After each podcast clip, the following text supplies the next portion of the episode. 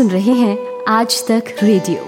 हमारी podcast series गजल साज के अंतर्गत अंजुम शर्मा पेश कर रहे हैं गजल गायक मेहदी हसन पर एक विशेष कार्यक्रम।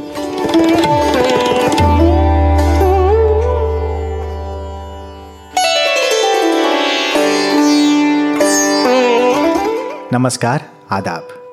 आप आज तक रेडियो की खास सीरीज़ गज़ल साज सुन रहे हैं और मैं हूं आपका मेज़बान अंजुम शर्मा। गज़ल साज सीरीज़ में जारी है गज़ल सम्राट मेहदी हसन खां साहब की गाई हुई गज़लों का सिलसिला। ये उस सिलसिले की तीसरी कड़ी है। अगर आपने पहले दो प्रोग्राम यानी पहले दो एपिसोड्स नहीं सुने हैं तो हमारी आज तक रेडियो की वेबसाइट पर जाएँ। वहाँ म्यूज़िक नाम से आपको एक सेक्शन मिलेगा। वहाँ पर जाकर गज़ल साज के सारे एपिसोड्स आप सुन सकते हैं। और ऐसा मैं इसलिए भी कह रहा हूँ क्योंकि कुछ बातें मैंने खां साहब की ऐसी बताई हैं जिन्हें अगर आप सुनेंगे तो आपकी दिलचस्पी मेहदी हसन को और ज़्यादा जानने में हो जाएगी और आप अपने आप इस तीसरे एपिसोड तक खींचे चले आएंगे, ऐसा मेरा विश्वास है। पिछली बार मैंने गज़ल साज के एपिसोड का एंड ये कहकर किया था कि अगले एपिसोड में आपको बताऊंगा कि जब मेहदी हसन राजस्थान में अपने पैतृक गाँव आए तो क्या हुआ था। तो आज इस किस्से को और इस जैसे और किस्सों को याद करते हुए आपको सुनवाएंगे मीर, दाग और शायर लखनवी की लिखी हुई 3 गज़लें जिन्हें आवाज़ दी है मेहदी हसन खां साहब ने। लेकिन यहाँ पर आपसे एक गुजारिश है कि शायरों के नाम को किसी क्रम में मत देखिएगा कि मीर के साथ दाग या शायर लखनवी की गज़लें क्यों ले रहे हैं। तो इसे किसी शायर के छोटे बड़े होने के भाव से ना देखा जाए क्योंकि हमारा ऐसा कोई मंतव्य है नहीं और इस सीरीज़ में हम यूँ भी गज़ल गायकों को केंद्र में रख कर बात कर रहे हैं। हालांकि थोड़ी बहुत बात हम इन शायरों पर भी करेंगे। तो गज़ल साज की इस सीरीज़ के केंद्र में हैं उस्ताद मेहदी हसन खां साहब।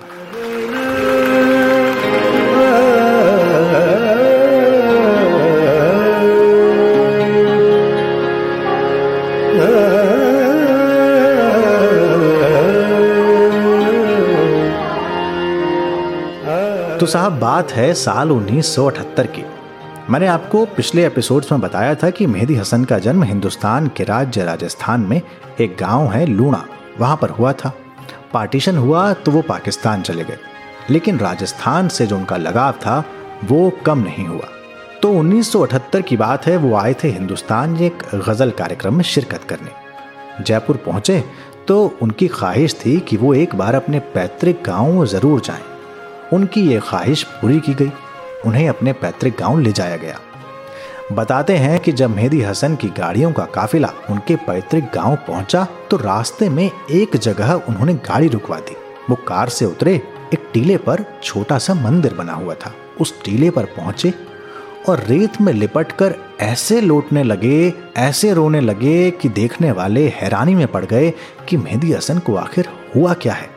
जब मेहदी हसन से इस बारे में पूछा गया तो उन्होंने अपने बचपन को याद किया और बताया कि इसी जगह पर वो बचपन में बैठकर भजन गाया करते थे। तो ये एक तरह से बंटवारे का दर्द था जिसमें मेहदी हसन खुद को मिट्टी में लेटकर ढूंढ रहे थे। इसके बाद जब वो अपने गांव पहुंचे तो क्या हुआ आपको आगे बताऊंगा। पहले सुनिए आज के एपिसोड की पहली गज़ल जिसे लिखा है दाग देहलवी ने। दाग के बारे में भी आगे बात करेंगे, पहले उनकी ये गज़ल। उज़्र आने में भी है और बुलाते भी नहीं।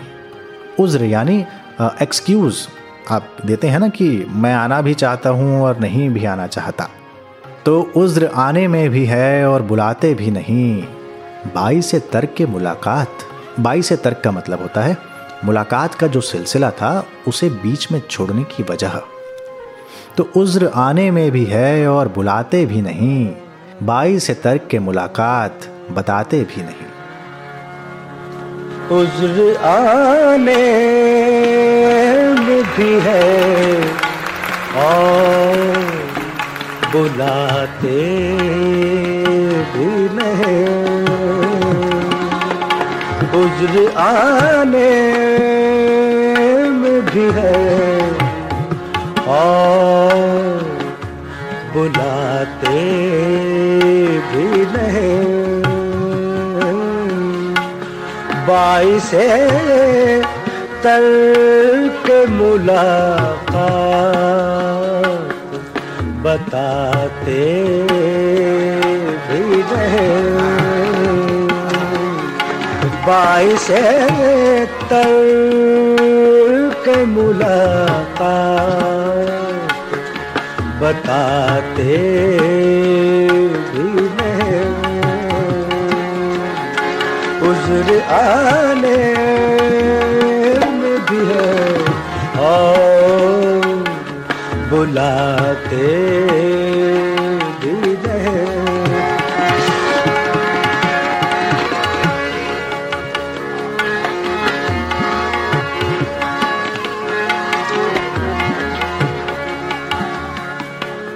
खूब पर्दा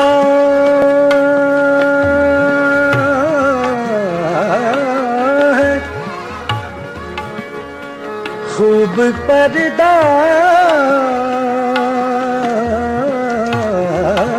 है, खूब पर्दा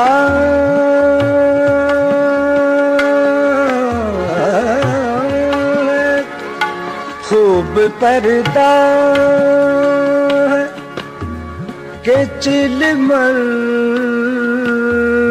से लगे बैठे हैं खूब पर्दा है खूब पर्दा है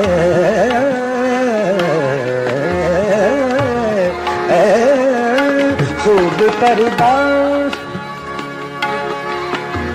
खूब पर्दा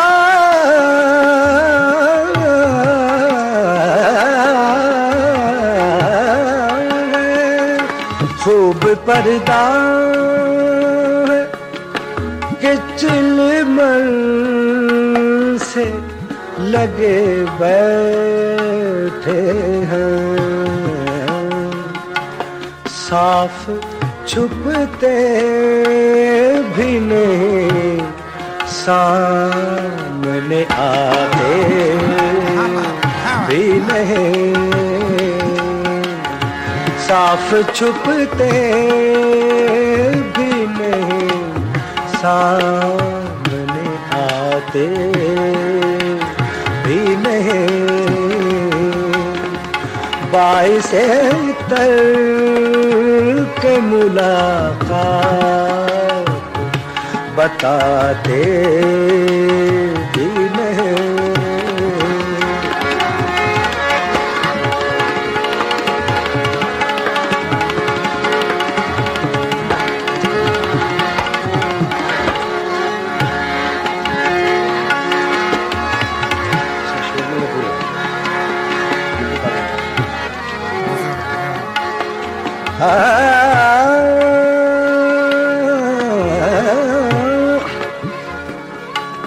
देखते ही मुझे देखते ही देखते ही देखते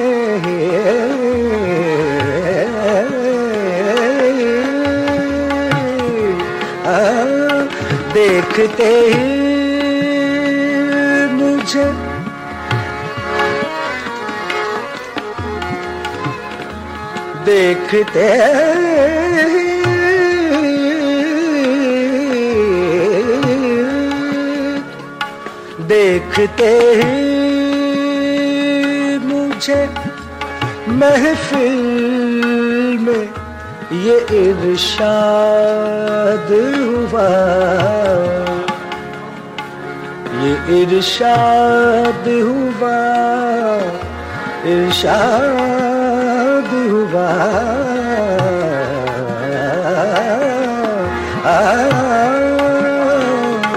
देखते ही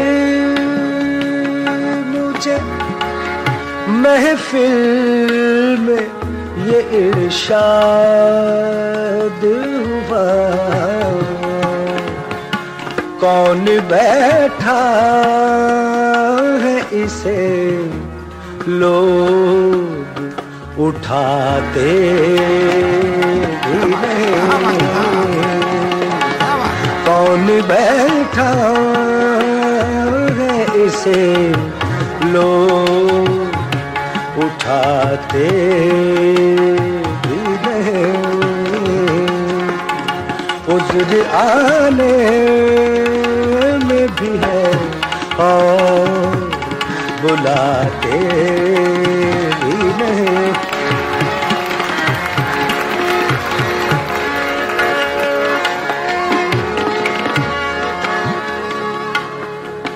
हो चुका हो चुका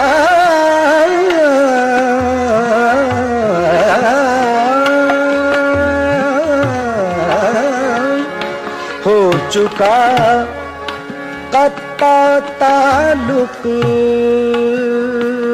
तो जफाएं क्यों हो, जफाएं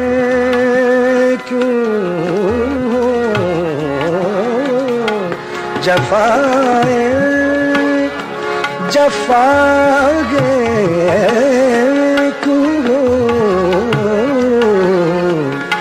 हो चुका कत्ता ताल्लुक तो जफाए क्यों हो। जिनको मतलब नहीं रहता वो सताते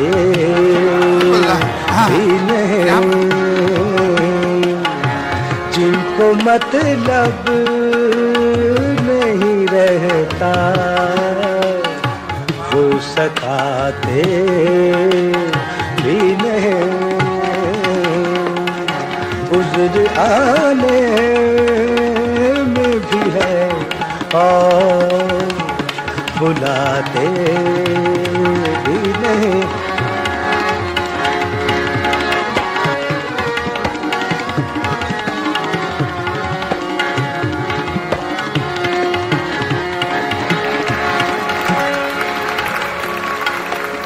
ज़िस्त से तंग हो, ज़िस्त से तंग हो, ज़िस्त से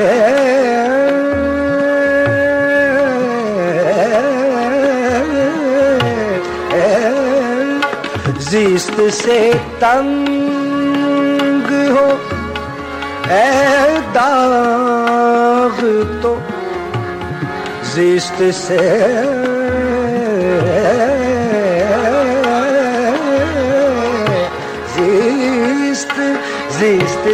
तंग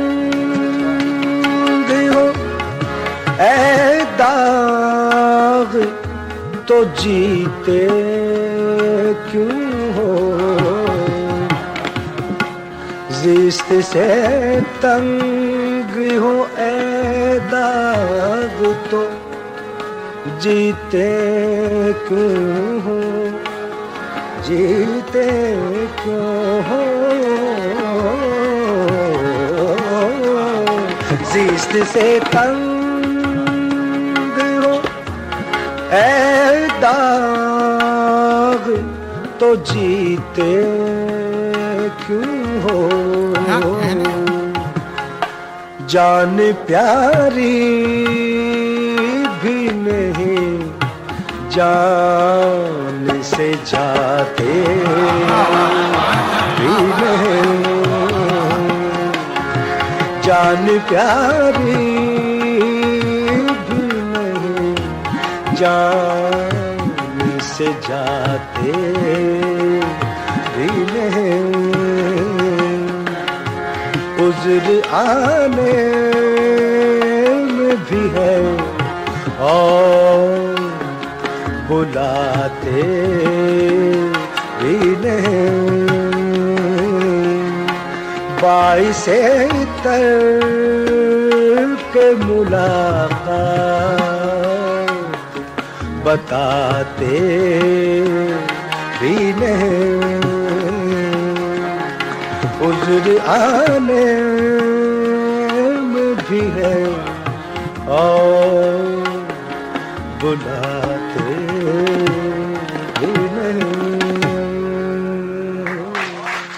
वाह क्या कहा, फिर तो कहो हम नहीं सुनते तेरी, नहीं सुनते तो हम ऐसों को सुनाते भी नहीं। क्या लिखा है दाग देहलवी ने। दाग का असली नाम था इब्राहिम, लेकिन वो नवाब मिर्ज़ा खान के नाम से जाने गए। दिल्ली की पैदाइश थी। उर्दू में उन्होंने मोहब्बत के ऐसे तराने लिखे कि उनकी शैली सारे हिंदुस्तान में लोकप्रिय हो गई। बादशाह से लेकर विद्वान सब उनके शागिर्द बन गए। जिस जबान में बात, उस जबान में शेर, ये कहने का हुनर दाग के पास था। दाग के जीवन के 15 बरस लाल किले में गुजरे थे। वजह थी उनकी वालिदा यानी माँ ने उस वक्त के मुगलिया सल्तनत के वली यानी बहादुर शाह जफर के बेटे अहद मिर्ज़ा फखरू से शादी कर ली थी।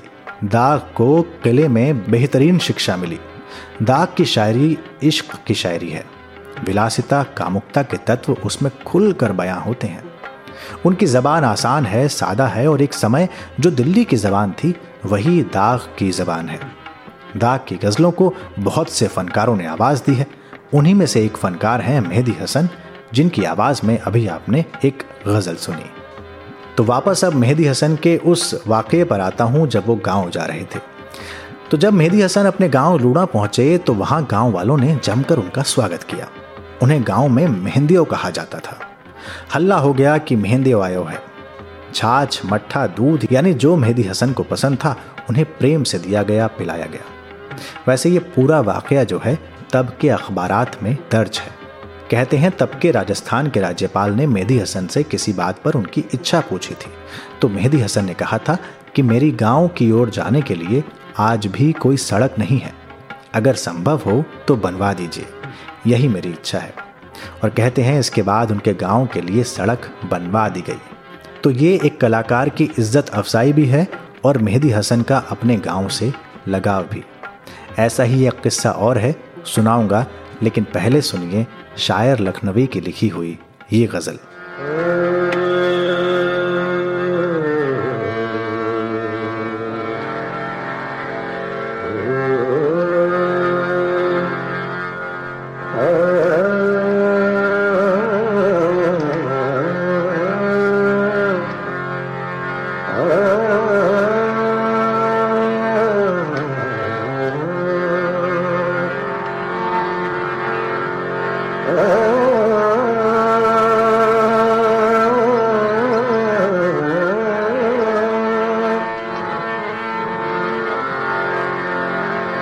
जो गमे हबीब से दूर थे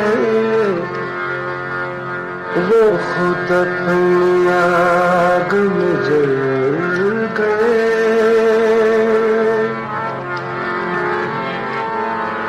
जो गमे हबीब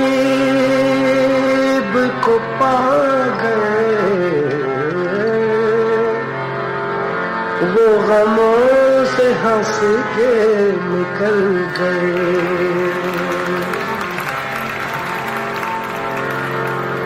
जो थके थके से हौसले,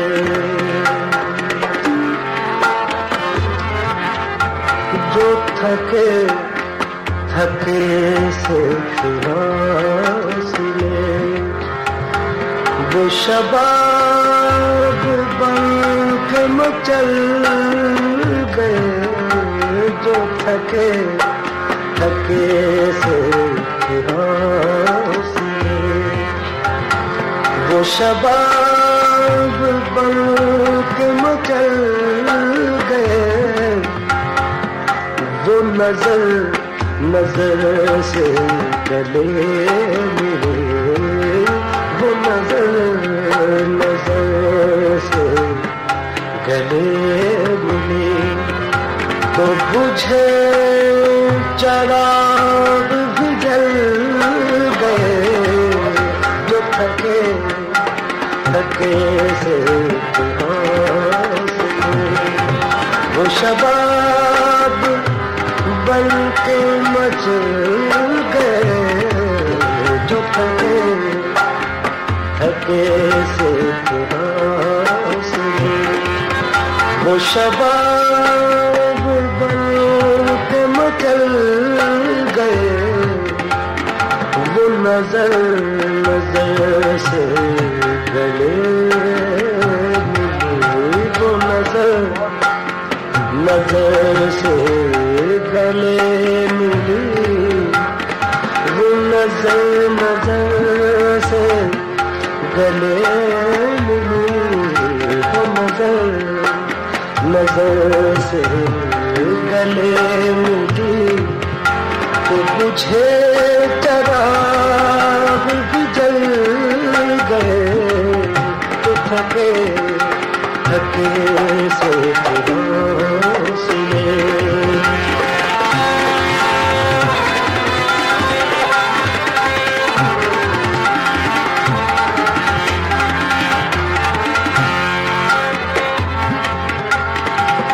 ये शिकस्त दीद की करवटें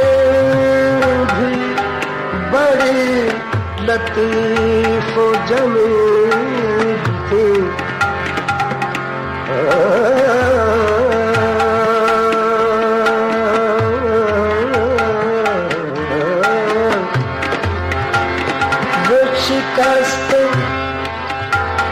ये शिकस्त दीद की करवटें शिकस्त दीद की करवटें बड़ी लतीफ जुनून थी मैं नजर झुका के तड़प गया मैं नजर झुका के तड़प गया वो नजर बचा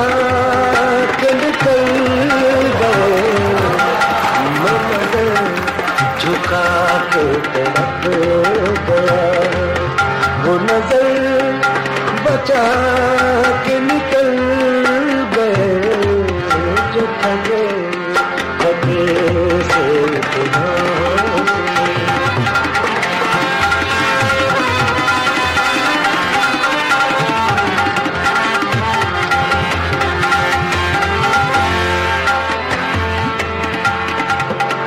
नखजाम है कोई तीरगी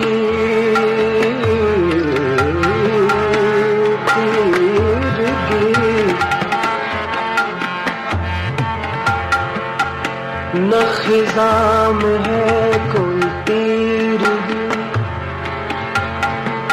नखजाम है कोई तीरगी न बहार में कोई रोशनी ये नजर नजर के चराग है ये नजर नजर के चराग है कहीं बुझ गए कहीं जल गए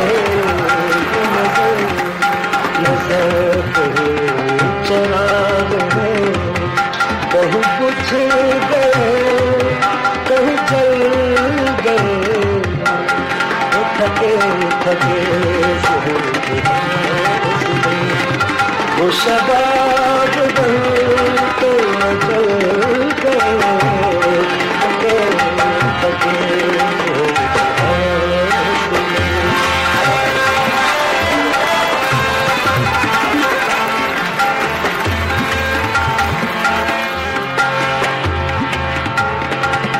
जो संभल संभल के बहक गए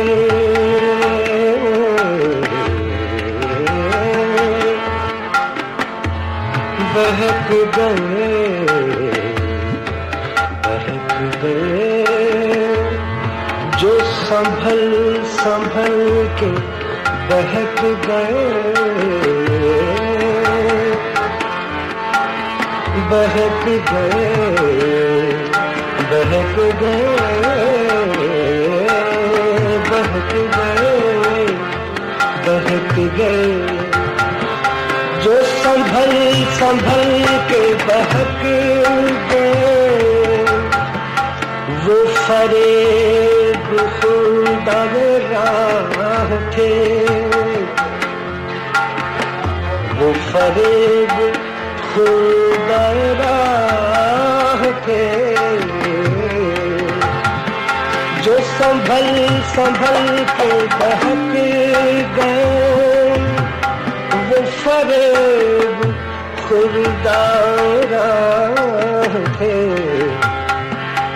वो मकाम इश्क को पा गए, वो मकाम इश्क को पा गए, जो बहके बहके के संभल गए, वो मकाम इश्क को पा गए, जो बहके बहके के संभल गए, जो थके थके से वो शबाब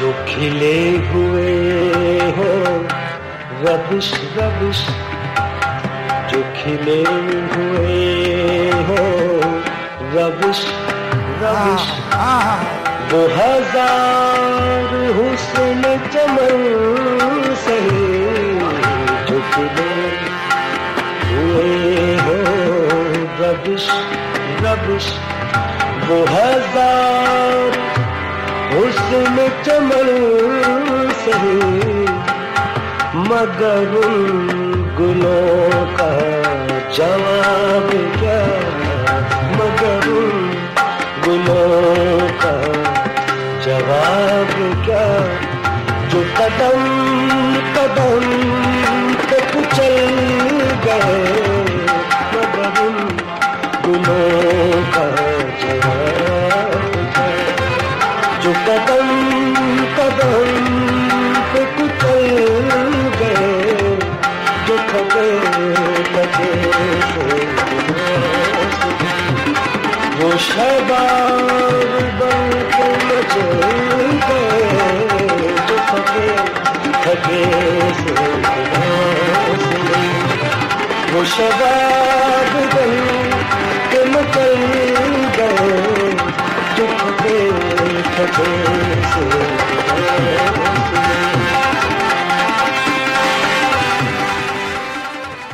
शायर लखनवी की ये गज़ल थी। उनका एक बहुत मशहूर शेर है, कितने दिल थे जो हो गए पत्थर और कितने पत्थर थे जो सनम ठहरे। शायर लखनवी लखनऊ में पैदा हुए थे। असली नाम था मोहम्मद हसन पाशा। पार्टीशन के बाद पाकिस्तान चले गए। लखनऊ के होने के बावजूद उन्हें गैर लखनवी शायर कहा गया। वजह थी कि वो लखनऊ की पारंपरिक शायरी से हटकर अलग अंदाज में शायरी करते थे। उनकी गज़ल का मतला और शेर देखिए। हवा को और भी कुछ तेज कर गए हैं लोग, हवा को और भी कुछ तेज कर गए हैं लोग, चराग लेके न जाने किधर गए हैं लोग, सफ़र के शौक़ में इतने अजाब झेले हैं कि अब तो कस्दे सफ़र से ही डर गए हैं लोग, धुआं धुआं नज़र आती हैं शहर की गलियां, सुना है आज सरे शाम घर गए हैं लोग। तो शायर लखनवी का ये अंदाज़ था। मेहदी हसन का एक और वाक़या सुनाऊंगा और बात करूंगा मीर की शायरी की। सुनते रहिए गज़ल साज। एक तार म्यूजिक का और एक तार पोएट्री का, दोनों मिल जाएं तो क्या बनता है? दो तारा। मैं हूँ चिन्मयी और मैं हूँ जोएल। हम गाते हैं, सुनाते हैं कविताएं, कभी गिटार पर तो कभी बांसुरी पर और कभी अपने घर में पड़े हुए बक्से की थाप पर। तो सुनिए हमारा दो तारा, सिर्फ आज तक रेडियो पर। आज तक रेडियो की गज़ल साज सीरीज में आप सुन रहे हैं उस्ताद मेहदी हसन खां साहब की गाई हुई गज़लें। राजस्थान में जब मेहदी हसन पधारे तो उस दौरान एक और वाक़या हुआ था। उन दिनों जनसत्ता में कार्यरत पत्रकार ओम थानवी बताते हैं कि खां साहब का चंडीगढ़ के पीजीआई ऑडिटोरियम में कार्यक्रम था। जिसके बाद वो हरियाणा के मुख्य सचिव के यहाँ एक दावत में शामिल हुए थे। वहाँ जाकर उन्होंने देखा कि खाने के साथ साथ उनके गाने के लिए भी इंतज़ाम किए गए हैं, लेकिन इसकी इत्तला खां साहब को नहीं थी। वो आए थे भोज में। इसके बाद उनसे जब गाने का आग्रह किया गया तो उन्होंने साफ इनकार कर दिया। वहाँ मौजूद कई लोगों ने उनसे कहा, लेकिन मेहदी हसन ने नहीं गाया। वजह थी गायकी की मर्यादा, एक माहौल और कला की कद्र।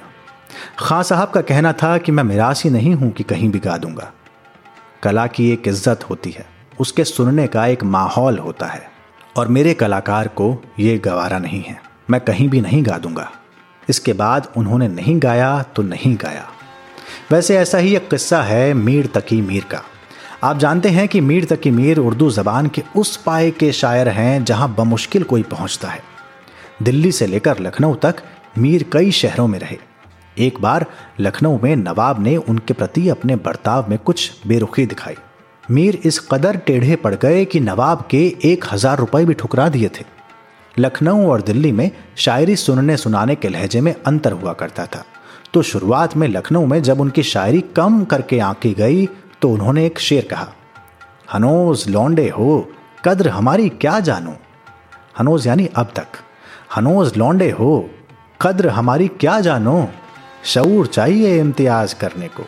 इम्तियाज यानी भेद, डिफरेंस।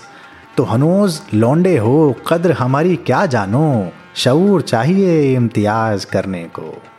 तो गंगा जमुनी तहजीब, शायरी में शऊर और गंगा जमुनी भाषाई अंदाज के इस शायर की एक गज़ल मेहदी हसन खां साहब की आवाज़ में।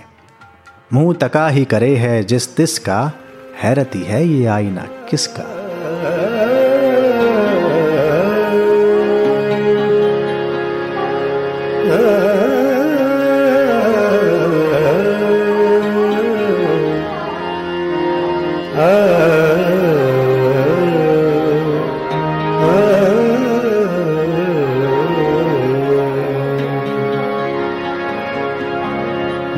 कही करे है जिस किसका,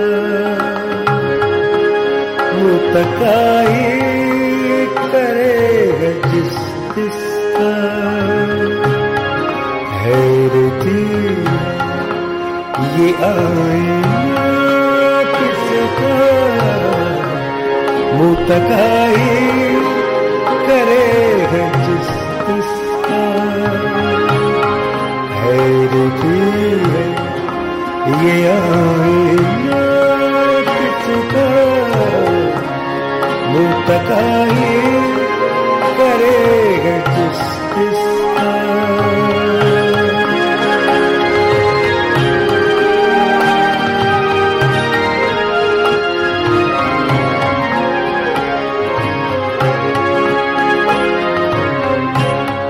शाम ही बुझा सा रहता है, शाम ही से, शाम ही से बुझा सा रहता है, शाम ही से बुझा सा रहता है, शाम ही से बुझा सा रहता है। दिल है गोया चराग मुफलिस का, दिल है गोया चराग मुफलिस का, हैरती ये आईना किसका। मुतकाई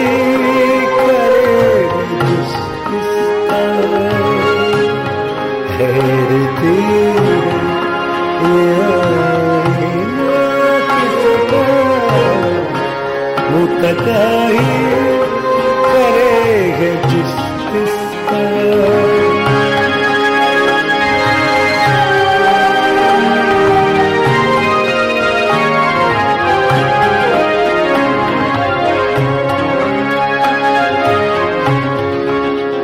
कुछ शेर है जो शहजाद साहब से लिखवाए मैंने, इसी रटन के हाथ देख इख्तियार भर आई। हिज्र सीने में जब तेरा सिस्का भरती है ये आईना किसका मुतकाही करे है जिस किसका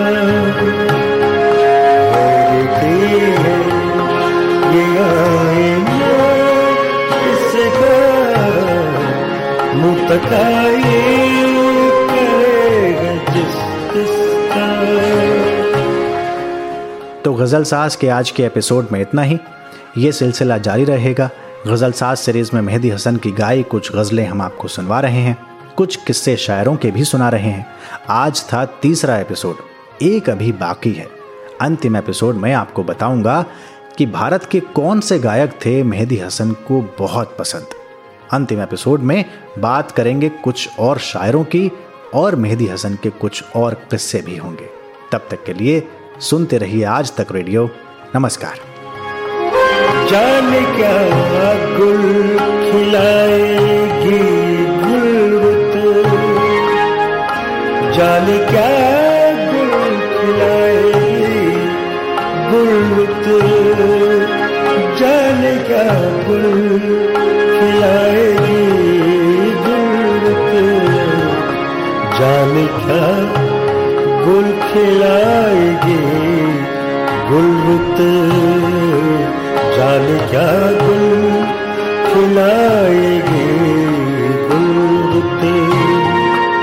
जर्द चेहरा है डर से नरगिस का, जर्द चेहरा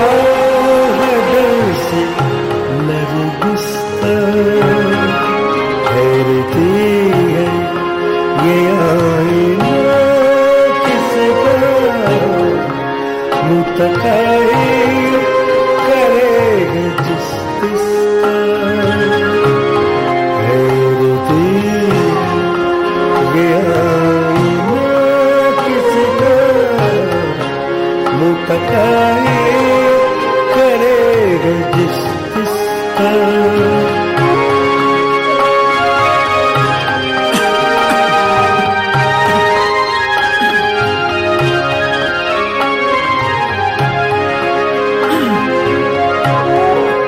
अपनी तकमील कर सका वो ही, अपनी तकमील कर सका वो ही, अपनी तकमील कर सका वो ही। दर्द ने चुन लिया वो दिल जिसका,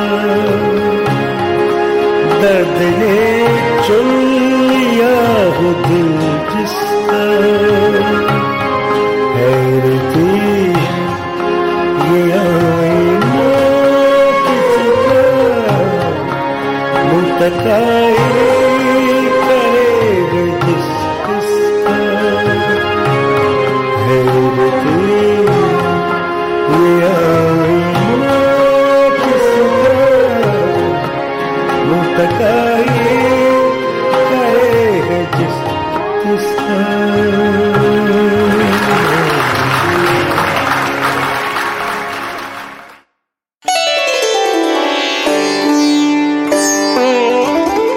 गजल साज। अभी आप सुन रहे थे हमारी इस पॉडकास्ट सीरीज के अंतर्गत गजल गायक मेहदी हसन पर एक विशेष कार्यक्रम।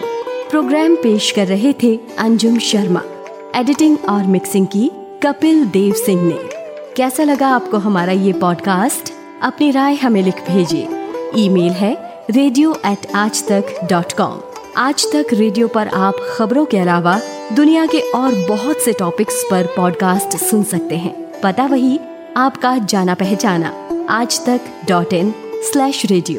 आज तक रेडियो सुनता है सारा जहां।